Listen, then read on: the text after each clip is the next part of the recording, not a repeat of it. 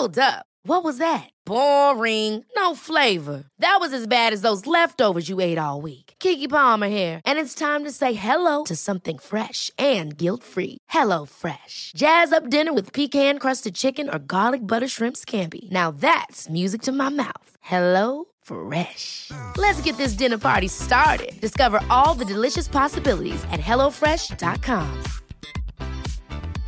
Ready to pop the question? The jewelers at BlueNile.com have got sparkle down to a science with beautiful lab grown diamonds worthy of your most brilliant moments. Their lab grown diamonds are independently graded and guaranteed identical to natural diamonds, and they're ready to ship to your door. Go to BlueNile.com and use promo code LISTEN to get $50 off your purchase of $500 or more. That's code LISTEN at BlueNile.com for $50 off. BlueNile.com code LISTEN.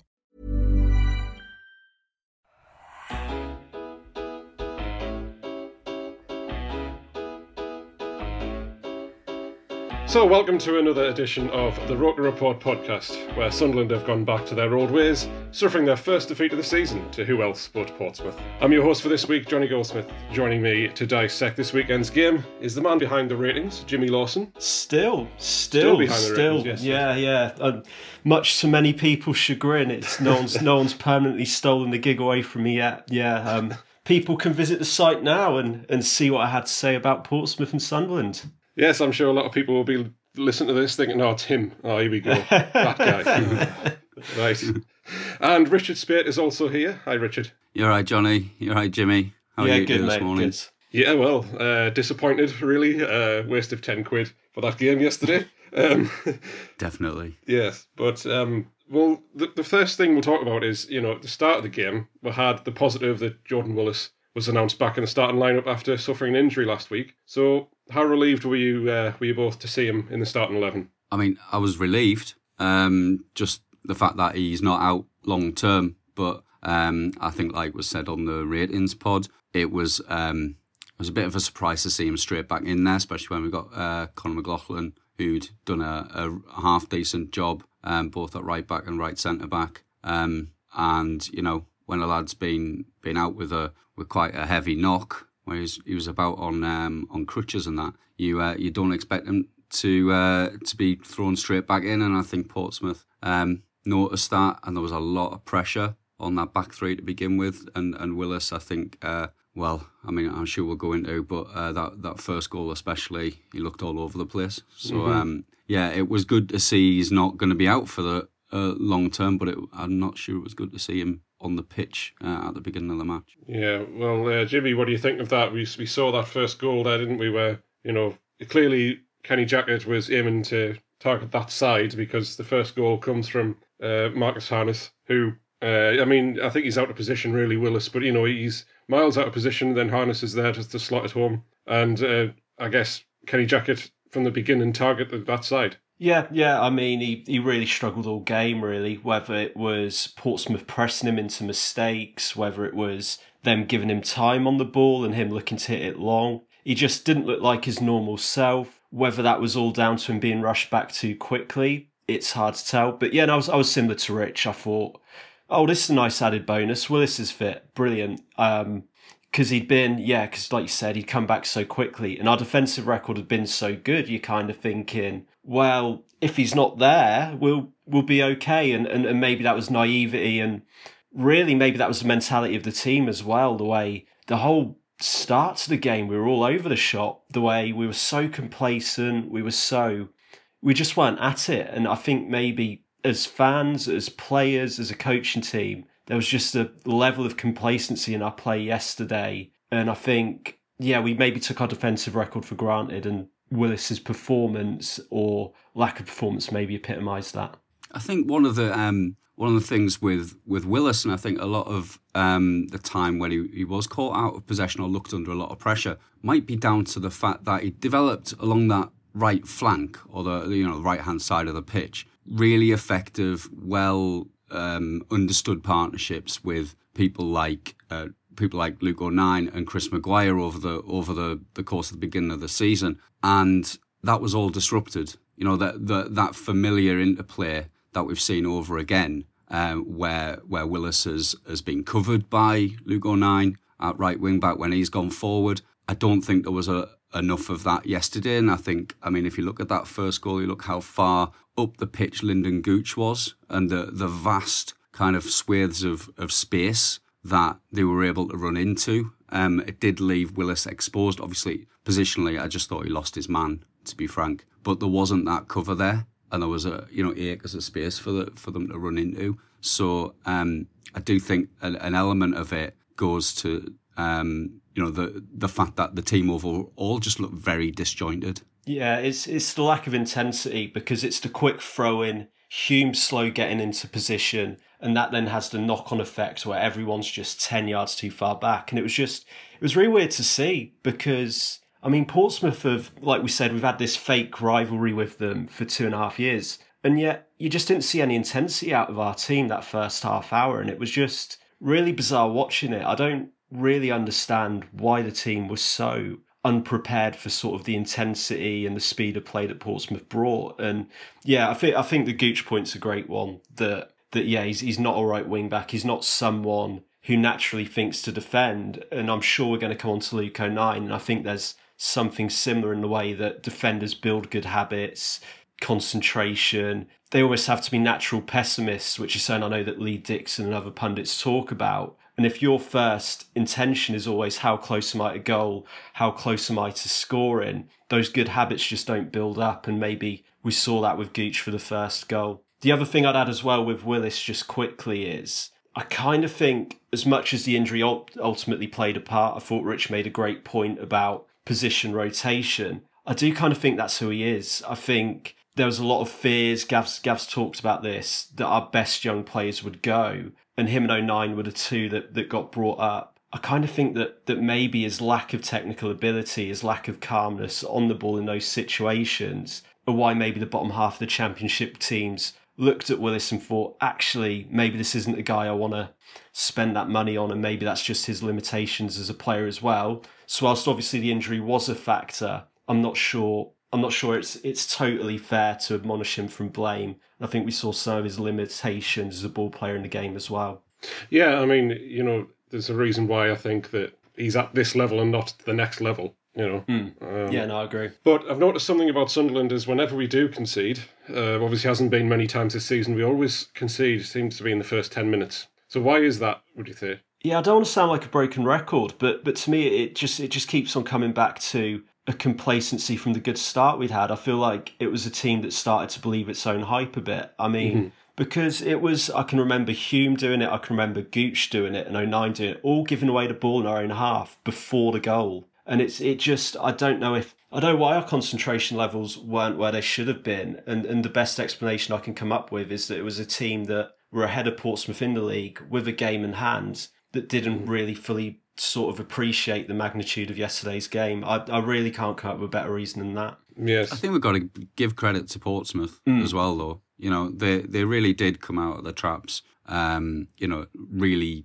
well and put us under pressure, and they exploited all the way through, especially in that first half. They were exploiting the obvious weaknesses in the side. You saw when when the strikers were, you know, um, you know, their positioning was getting themselves lined up against Luke O'Nien at the back post you know, often, often they were either side of O'Nien, giving him a choice, making Bailey Wright make a choice, um, and and just exposing, I think, a little bit of the naivety at the back. And the pressing was really good. So I mean, you know, they're not they're not a, a shabby side. Portsmouth, they're mm-hmm. always going to be. Um, they're always going to be there and thereabouts in this league. Uh, what was just disappointing from my point of view was we didn't seem to take account of that. Um, and that, to be frank, is, is down to Parkinson as much as, as the as the lads he puts on the pitch. You know, um, if he throws Willis back in, if he throws, it, it keeps uh, Luke O'Nien on uh, left centre back, then then Kenny Jackett is going to go right. Look, he, he is the he is your weaknesses.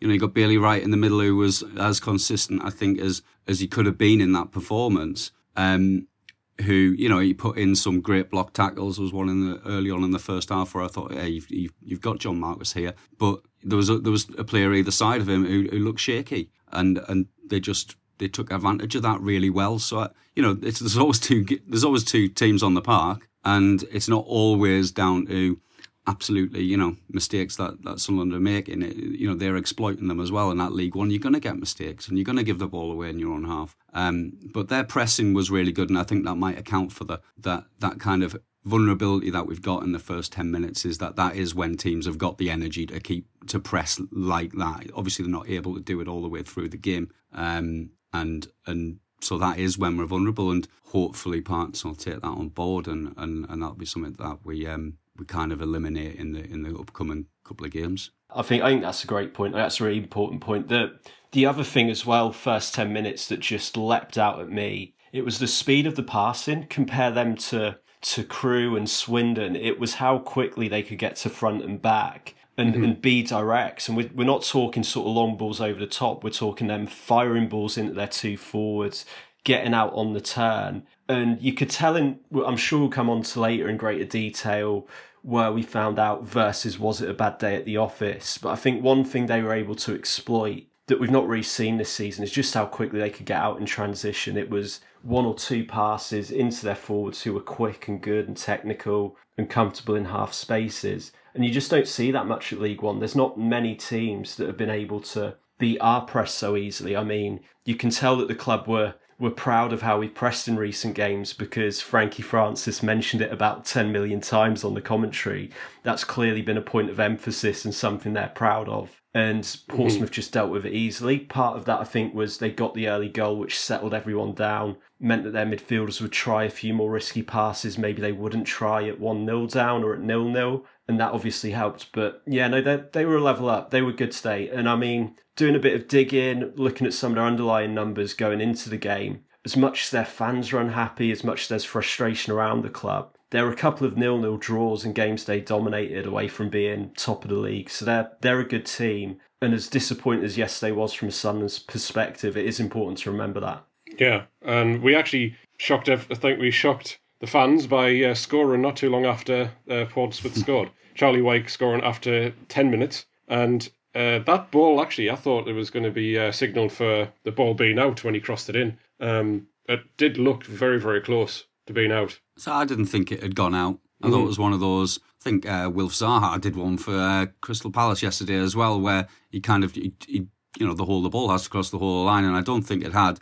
mm And to be fair to, to Hume, you know, he made that he made that goal. It was yeah. basically all his work, and um, and and yeah, and Charlie Wyke. To be fair, it was a it was a lovely finish. You know, he let it go across yeah. his body and and and and and hit it pretty well. Obviously, it wasn't far out, but he got himself in that position, and it was that was nice to see. It's actually the kind of goal that uh, we've been talking about. How Will Grigg doesn't get those uh, chances put along the floor, cutbacks uh, from the byline inside the box where a goal poacher's going to be, and he got himself in the position. He let the ball go across, so it was it, it, it was nice uh, technique from from Charlie Wyke, and and I think uh, again, as was said on the on the ratings pod, at that point, I was quite optimistic about the game. Mm-hmm. I actually thought it would it wasn't a, a, a bad thing that we'd conceded actually because I thought um, in the run up to the game, I was thinking, well, what we what we probably need is a team to have a go at us to create that space so that we can counter attack and, and move the ball forward quickly,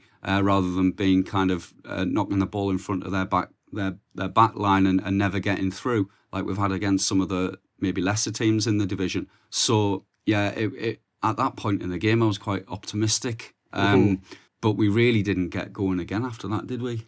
Yeah, I think it was a complacency again, back to the way it was before the game started. And Grant Leadbitter, who's been arguably our best player for the last few games, uh, it's such a shame that of all people, of all people, to make that terrible pass, which led to John Marquis scoring Pompey's second, uh, you know, had to be Grant Leadbitter of all people. It was just, it was a shame that really. Yeah, and it, it was such an important time in the game to, to get to watch Rich sort of said it. You think we've taken our punch in the face, now let's get back up and go we know we're in a real game here. Let's let's let's get at it. And obviously, Leadbitter's trying to calm things down. He's trying to keep things simple. And it's it's yeah, it's complacency. It's a lack of concentration. It's a oh okay okay this game's been quite intense. I'm, I can relax now. I've got the ball, good possession, under no pressure. 30 yards from goal. I'm just going to play the simple pass and reset, and we can build an attack. Let's just kill the energy out of the game and relax. And yeah, yeah, he, he, makes an awful mistake, and then we're right up against it, right up against it again. But it's, yeah, it's, I, I don't want to sound like a broken record, but we just we just weren't properly prepared for the opposition we were up against yesterday, mm. and I think that goal typified it. If I look at that goal, though, you see he's completely unmarked. Uh, the guy on the left, you, you, know, he could have passed to the guy on the wing, and mm. I feel like he'd done the hardest pass he could have done.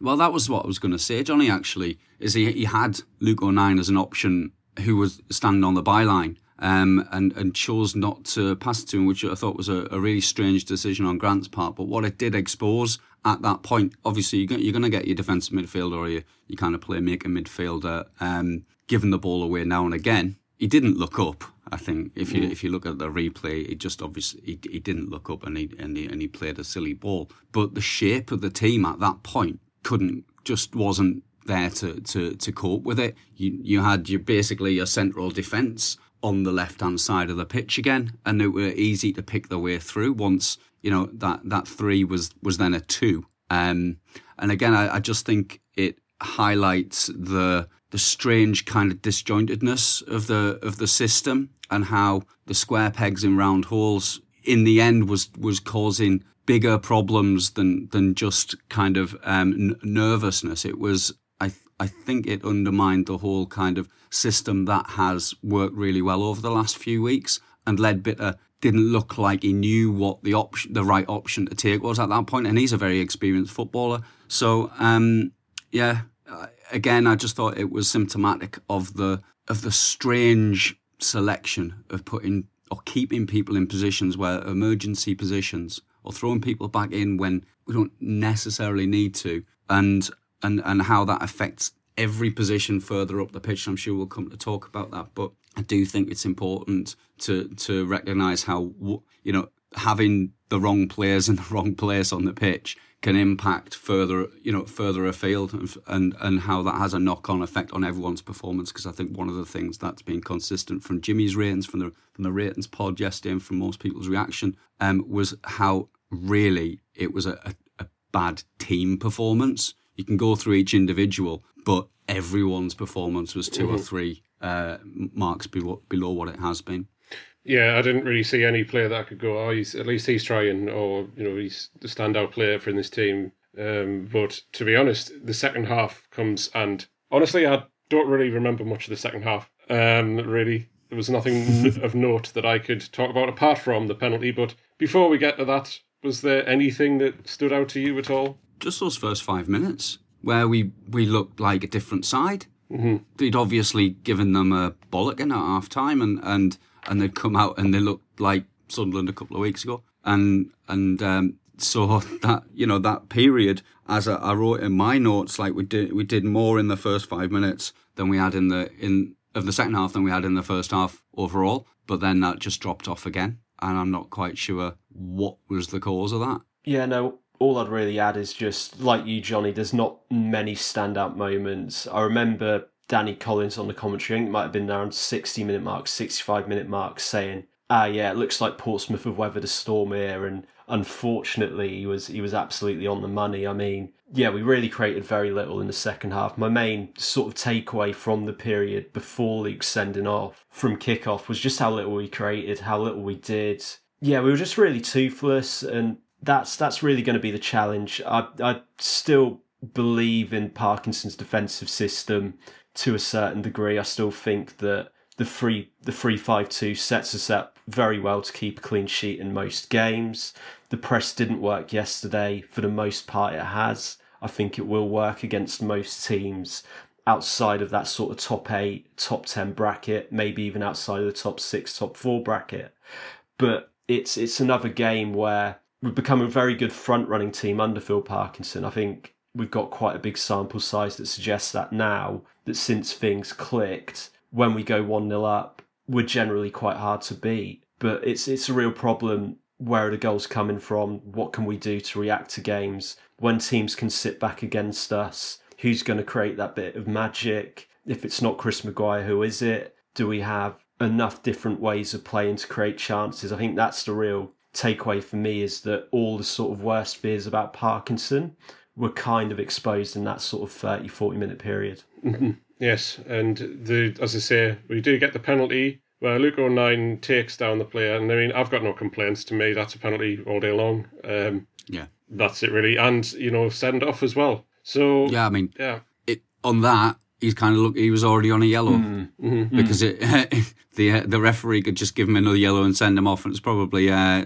uh, done us a- done us a favour there because I think it's only one match ban rather than three. Hmm yes, and like the the penalty, you know, put away pretty easily by John Marquis, and three one victory for them. Uh, Sunderland, I've noticed whenever we're not winning a game, we tend to get frustrated, and usually there's a player who's sent off. I think Bristol Rovers we had a player sent off. I think we had a player sent off against Charlton as well, and then another player sent off in a game where we aren't winning. So Sunderland have this annoying habit of doing that when we aren't winning games, to just get so frustrated that we get a red card. I tend to agree with Danny Collins, actually. He, on the commentary again, sort of said they're three very different red cards in very different circumstances.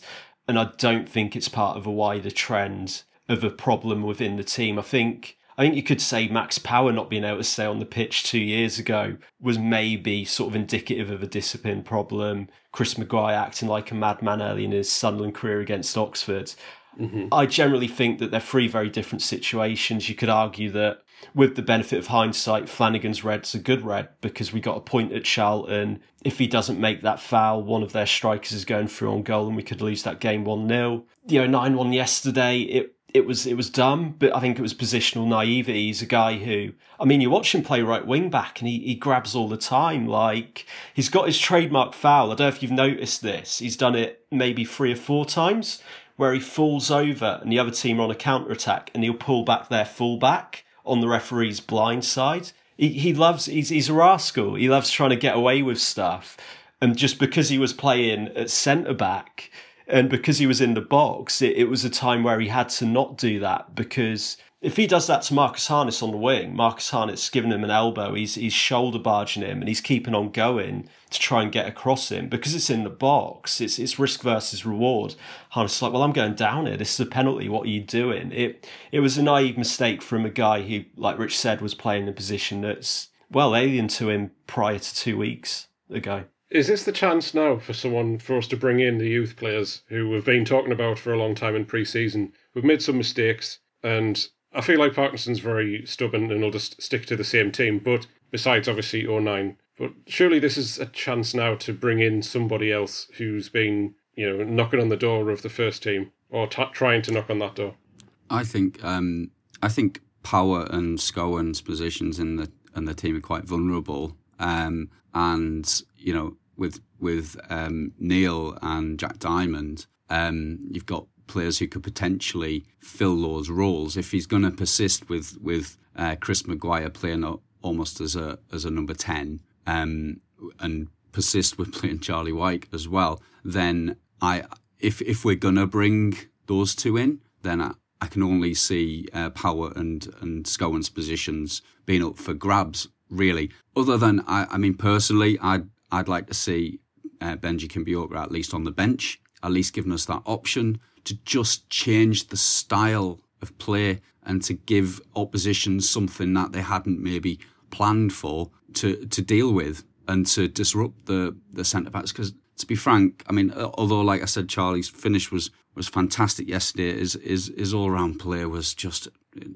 as it as it always is, which is he's he's kind of he's working, he's holding the ball up, he's dropping deep, and when he does drop deep, and lays the ball off, he can actually look pretty classy at times. But overall, he's not going to stretch a team, and he's not going to give you an option for a, for a, a through ball where he's hanging on the shoulder of a defender. He's not playing on the half turn. He's playing with his he's playing facing the facing the play. Um, and and so I think we need that injection of just something slightly different. I'm I'm really glad you brought up Power Rich because it's it's a real mystery to me. Like most of the stuff that we're doing at the moment, I can see some form of logic in it. Like like Parkinson said yesterday, he likes Wyke because of his physicality and his pressing. I think that's pretty obvious in the way we play. I don't quite get why he's playing power in this sort of hybrid inside left midfield role this season. I'm not quite sure what the strength is. Is it is it that he's mobile and he can close people down and it's defending from the front? I know Max Power talked about on the Sunderland Unfiltered podcast wanting to get forward, wanting to contribute more goals, wanting to showcase his, his ability there, but that's that's true of all midfielders. All, all midfielders want to be number tens because it's the fun part. Some of them aren't good enough to do that. And he's obviously our captain. He's someone who's embraced that role. He's someone who likes being a leader. He's someone who's willing to dish out.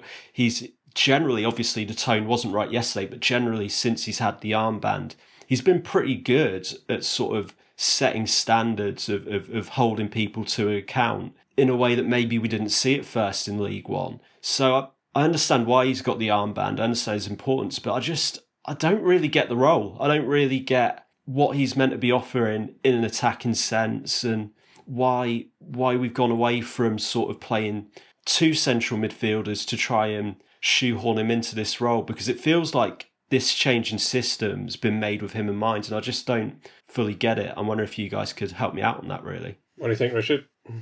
Um, yeah, I mean, uh, in previous matches, he's he's supported Denver Hume quite well, Max mm. Power, in terms of providing that that bit of cover um, when he has been in that kind of. It's not really an inside left position, mm. is it? I think it's more of an inside left position when when when has played there, um, yeah. and that's that's what I mean about these shoving the kind of round pegs into square holes and the effect that that has further mm. up the up the side. Because I'd much rather Lynden Gooch was was sitting in front of the their back four trying to create stuff than than Max Power. I mean, yesterday there were one or two occasions. I maybe it was just me picking up, um, uh, you know, a, a, passage of play, but when he had space to drive into in front of their back four and chose to, to make a simple pass to somebody else where who who was in the same space he was, rather than driving, running at their def- defense, maybe playing a, a little one-two and getting through. He's laying it off to Denver Hume and hoping Denver can do something down down the left and, and get a ball in the box, which is, is fine, and Denver does that really well. But it's about variety of play, and I think when you've got um, Maguire and Gooch rather than Scowen and, and and Power in those more advanced central midfield roles or inside forward roles, as whatever you want to call them, um, you've got much more chance that someone's going to crack one in from 25 yards out, and you've got people who are willing to play little one twos and clever balls into feet. But again, that that again knocks on further up the pitch, which is where really you want a, a Will Grigg and a and an Ian other up there in order to deal with the, those um, little balls into feet in the box. Um, so again, it's just the disjointedness across the whole side, and I think Max is I think he plays really well in that Leadbitter role. I think actually when we were playing really well earlier in 2020, he was in that Leadbitter kind of deep sit sit and role, dictating the play, moving the ball from from side to side quite effectively and breaking up play when when teams were attacking us on the break. But I don't know. I I, I just feel that yeah we we we we might have the right players on the pitch, but not necessarily in the right order. Mm. Mm-hmm. I think they're trying to I feel maybe they're trying to persist with Max Power in the hope that he becomes like a Lee Cattermole kind of player, um, which, you know, clearly that's not going to happen. But maybe there's something on the training pitch that he does that we don't see, and maybe that's why he's uh, the captain as well. Uh, th- there could be things that we just don't see about Max Power that's, that's why he is uh, the captain ahead of other players. I think Rich nailed it with his performance yesterday because I, I remember the same thing. Sort of, it was in that period. It was in that period where nothing was happening. Two or three times he gets the ball. He's what 25, 30 yards out, and he doesn't commit anyone. He doesn't run in to commit a defender and to play a pass, or he doesn't have a shot, or he doesn't play the tricky ball that gets us in behind. And I think it. I think it was probably a confidence thing. I think it's probably him not being familiar in the position, but that is Dan Neil's position. That is sort of where where he's played for us in pre-season, that is his position. He looks really comfortable in those sort of tight spaces. I mean, mm-hmm. where it more so than say even a Lynden Gooch, it's obviously where if he was ever fit, we'd like to see Elliot Embleton. I think to sort of move back to Johnny's original question, that's where Parkinson has a real problem because if you look at our bench yesterday, okay, goalkeeper, two defenders, that's that's pretty standard. I'd have preferred to have seen Jack Diamond on the bench with hindsight, given the way the game played out than Con McLaughlin, but I can understand why when McLaughlin's playing well and has played well recently, Parkinson didn't want to take him out of the 18. Dobson, our only other sen- senior central midfielder, obviously going to be on the bench. I think that was a given. But then you look at O'Brien, you look at Grigg, and you look at Danny Graham, and they're all players who want to play inside that 18 yard box. They're all guys who see themselves as central strikers. And if you have those three taking up three spots on your bench, and okay, Parkinson brought on both Graham and Grigg in the game, you really limit your options. And I think Parkinson's been keeping those three on the bench or whichever one of the three, four strikers aren't playing on the bench because they're senior players, they're guys on a lot of money, they're guys he wants to keep happy. But there might come a point where one of them has to sit in the stands and we need Dan Neil on the bench or we need Benji Kimpioka on the bench.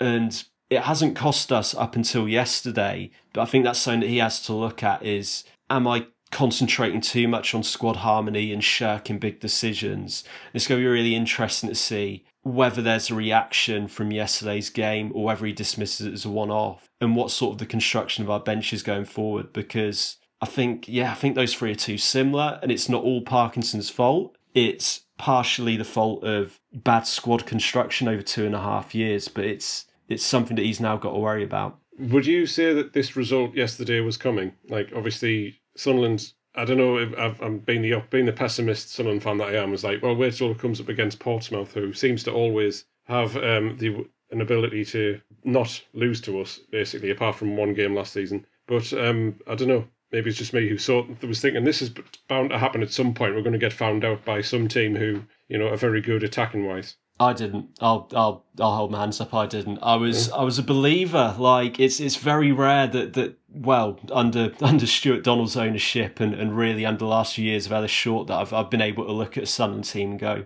oh, that seems to be working. That makes sense. So maybe maybe I was naive. Maybe I was deliberately lying to myself. But I I kind of looked at the way teams weren't even having shots on target against us in the last 5 mm-hmm. games and thought oh, this is working. This is working. We've we've cracked it. We've we've got our code. We've got our our magic ticket out of this league. So I was I was I was I was a bit stunned at yesterday.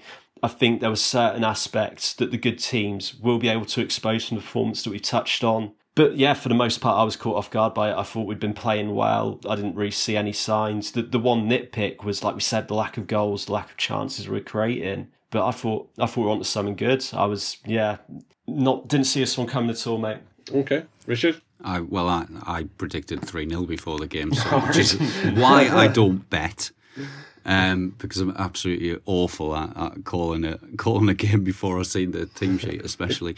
Uh, but um, yeah, I was had a confidence. Like I said, I thought we were we were due a performance where we actually put the ball in the back of the net a few times. Um, I thought that you know everything that we've looked at and all of the analysis and all of the stats show how solid our defence had been, and so I couldn't have been more wrong. Which uh, probably means to listen to anything I've got to say about what's going to come up on Tuesday either. but um, but yeah, it it it was a surprise. But then when you were watching the game, it wasn't a surprise that we got mm. beat mm. at all. I thought it was a fair reflection, the scoreline of, mm. of, of, of the game. So again, you got to give Pompey. I know we hate it, but we got to give Pompey a bit of credit really for for doing us. Really, mm-hmm. they've, they've come up and they've they've properly done us. Just a quick one on Pompey. I always think of them as the Spider Man pointing at Spider Man meme. I kind of look at them as like almost our equals. Like, I remember how close those games were, sort of in the playoffs, the, the fact that they beat us on pens. I always think man for man we're about as good as them. So whenever we play them, I always think we're going to get a close game. I mean, they've turned us over twice in a row now, so maybe I'm going to have to revise that. But I, I always go into the Portsmouth game thinking it's going to be tight. If we get the first goal, we've got a good chance of winning it. Obviously, wasn't the case. Yes. Well, we move on, as uh, Bailey Wright said in his interview, dust ourselves down and move on to the next game. So Rochdale away next. Um, personally, I don't think it makes much difference if it's home or away, since there aren't any fans. But they are on a good run. So what what do we think heading into this game? You know, they're near the bottom half of the t- they're in the bottom uh, seven or eight in the table, I think. But still, two games where they've won. Um, should we be uh, concerned about this game? Well, they've had an up and down season, haven't they? Really. Yeah. Um, but it's starting to come good for them, and I think any team that can go away to Shrewsbury and come away with a result is is, is doing all right because it's a difficult place to go. I know you've just said it doesn't really matter with the, the fans not there, but um, you know we've found it a hard hard slog the games there the last couple of seasons, and they've usually got a competitive side. Uh, they had 20 shots against them yesterday and and only conceded one. Yeah. And uh, and and they they obviously they were under the cosh quite a lot. Um, so it's going to be a funny one, really. I mean, I've, when I've looked into them, they've got a, quite a young defence. They've got a couple of loanees in their defence. A lad uh, Bowler from Arsenal, a lad uh, Roberts from Brighton, who were both like like 18, 21. And I think really we should be, you know, putting teams with two kids at the back uh, to the sword. But they're, they're, they're, no mugs. I think they've got some decent players going forward as well. Drew against Portsmouth. So, so I mean, uh, you'd you'd hope we'd win, but like I said, never follow what I say in terms of your your accas or your bets because mm. I, I think I've only ever won one bet in my entire life. well, what do you think, Jimmy? I think we should win. I think we should win quite comfortably. They're very similar to, to Crewe and Swindon, who we recently played, in that they like to play out from the back. They're all about their short pass in their possession game. But realistically, they were they were one of the favourites for relegation before the season started. They've had an up and down year, and it's it's it's really one where we should be targeting three points. We've had our difficulties with them in the past. To be fair, both wins at their place the last two years were slightly fortuitous. So hopefully our team will have evolved and, and like Rich said, young team, probably one of the more skint teams in the league, smaller teams in the league. It's it's a really good chance for us to bounce back. We've just got to hope our mentality's right and that we really get at them from the first whistle. So one of the changes that'll have to be made in the team is Luke O'Nien. So what do we think of who's going to take his place? Well, it's got to be Flanagan, really, doesn't it? I mean, yeah, and and that and that I think should bring back the some of the balance and it's not to single out Luke, um, who was you know doing a job he's been asked to do, um, but it should bring some balance back to the side and, and hopefully um, we regain that kind of the defensive solidity and that and that base to build from, which which will obviously um, hopefully translate into into dominating the game again because that's what we have done against these middling lower sides is really dominate possession, really dominate. Um, you know, not giving them a sniff, um, which can be quite demoralising. I think we just need to do that. We need to stamp our authority on it. Yeah, I'm going to be optimistic, and I'm going to say this is just a little blip in the in the road, and we'll we'll uh, get back to winning ways on Tuesday. Uh, two consecutive away games coming up against uh, Rochdale and then Gillingham, but uh, we'll worry about Gillingham at a later date. Mm-hmm. Um, but uh, yeah, any uh, dare we do any score predictions here? I mean, I would say one or two nil probably is what do you expect? I'll go same two 0 Okay. I'm gonna go. I'm gonna go two one because I think they have got some some decent quality going forward, and I think um, yeah, I, th- I think we can't expect to keep clean sheets every week. Mm-hmm. So um, so two one for me. Okay. Uh, well, that's not just about it for the games. Uh, we'll move on to Jim Rodwell making some comments about the current ownership situation and it's the same phrase that we've heard numerous times. We're in a period of exclusivity. Um, so what do we make of this? Obviously, as I say, it's a it's a phrase that's been used for quite extensively for the last few weeks. But do we see anything true to that? Anything going to happen soon? There's clearly still a deal on the table, isn't there? Mm-hmm. Um, I think uh, not to to give give Donald too much slack, but it's been very difficult period in which to sell a football club that isn't just about to go out of business. Obviously, Charlton and um, Wigan have, have changed hands for not very much money mm. at the points that they're very close to going into administration, which is a, a very different situation from from what we're in and the asking price that Stuart Donald seems to put on the club of, you know, well over 30 million quid is is is a different scale altogether from the few million quid it cost to take over Wigan.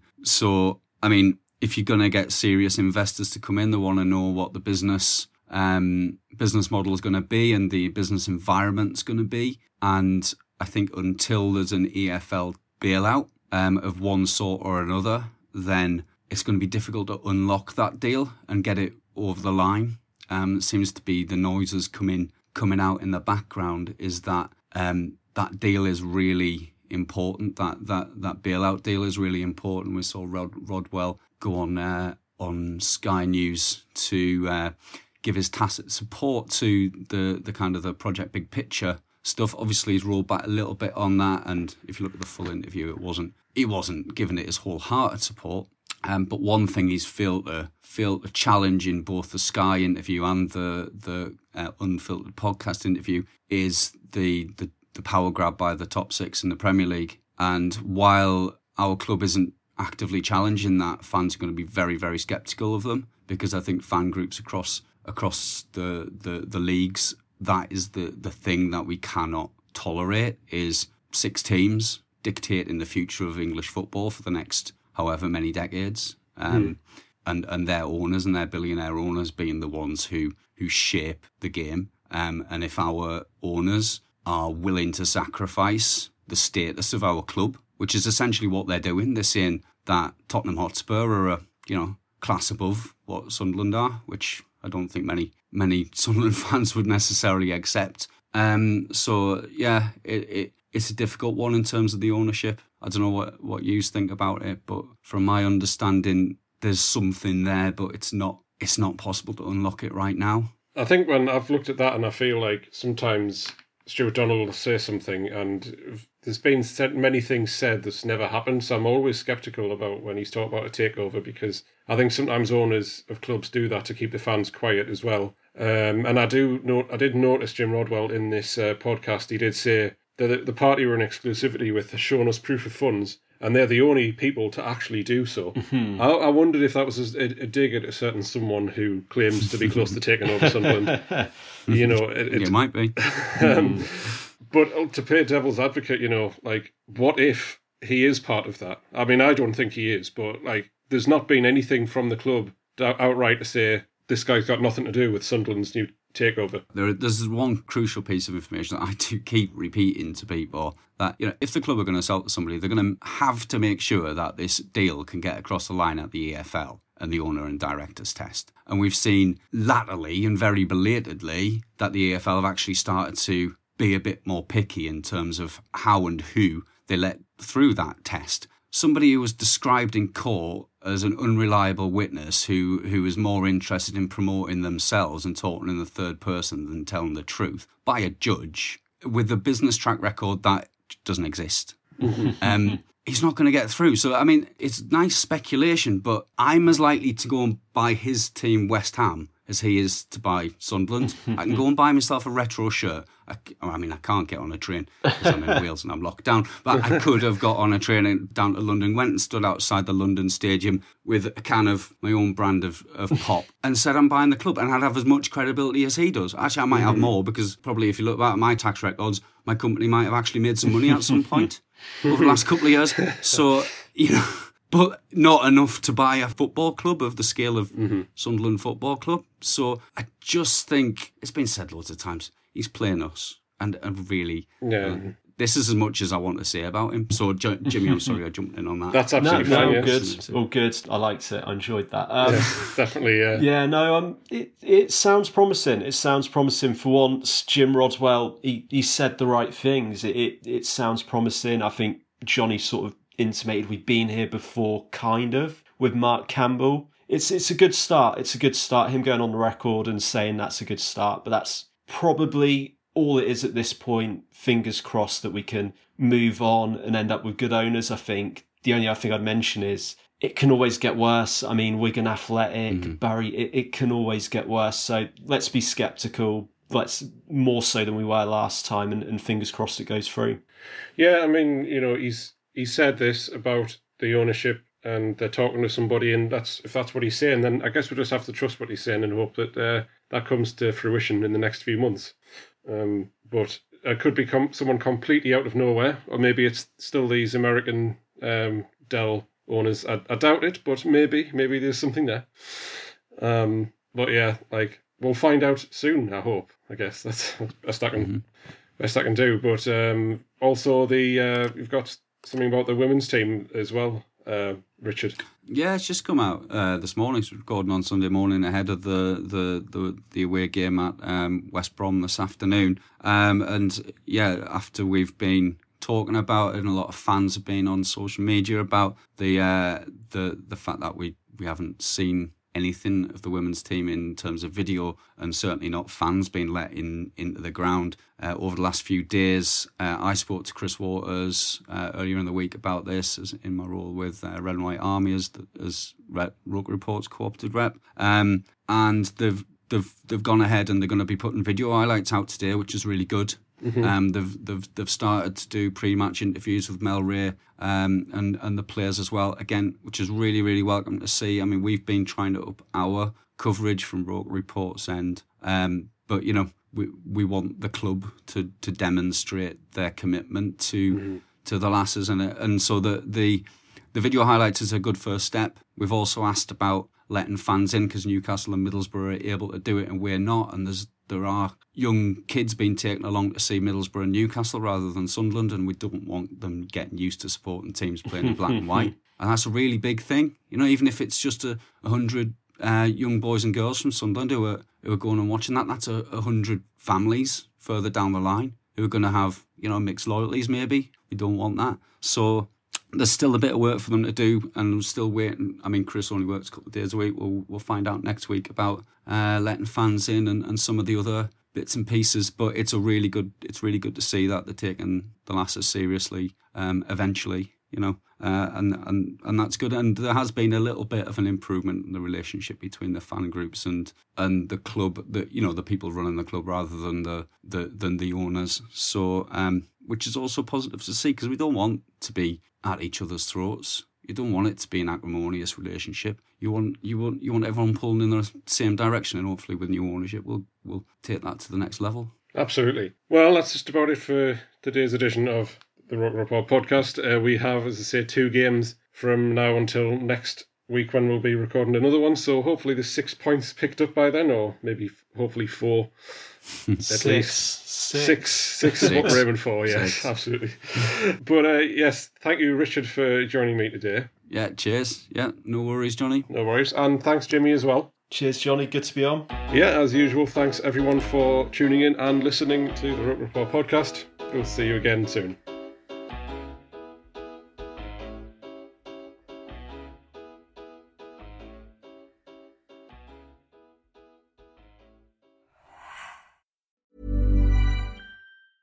Planning for your next trip? Elevate your travel style with Quince. Quince has all the jet setting essentials you'll want for your next getaway, like European linen, premium luggage options, buttery soft Italian leather bags, and so much more. And it's all priced at 50 to 80% less than similar brands. Plus, Quince only works with factories that use safe and ethical manufacturing practices. Pack your bags with high-quality essentials you'll be wearing for vacations to come with Quince. Go to quince.com slash trip for free shipping and 365-day returns. Hold up. What was that? Boring. No flavor. That was as bad as those leftovers you ate all week. Keke Palmer here, and it's time to say hello to something fresh and guilt-free. Hello Fresh. Jazz up dinner with pecan-crusted chicken or garlic butter shrimp scampi. Now that's music to my mouth. Hello Fresh. Let's get this dinner party started. Discover all the delicious possibilities at hellofresh.com.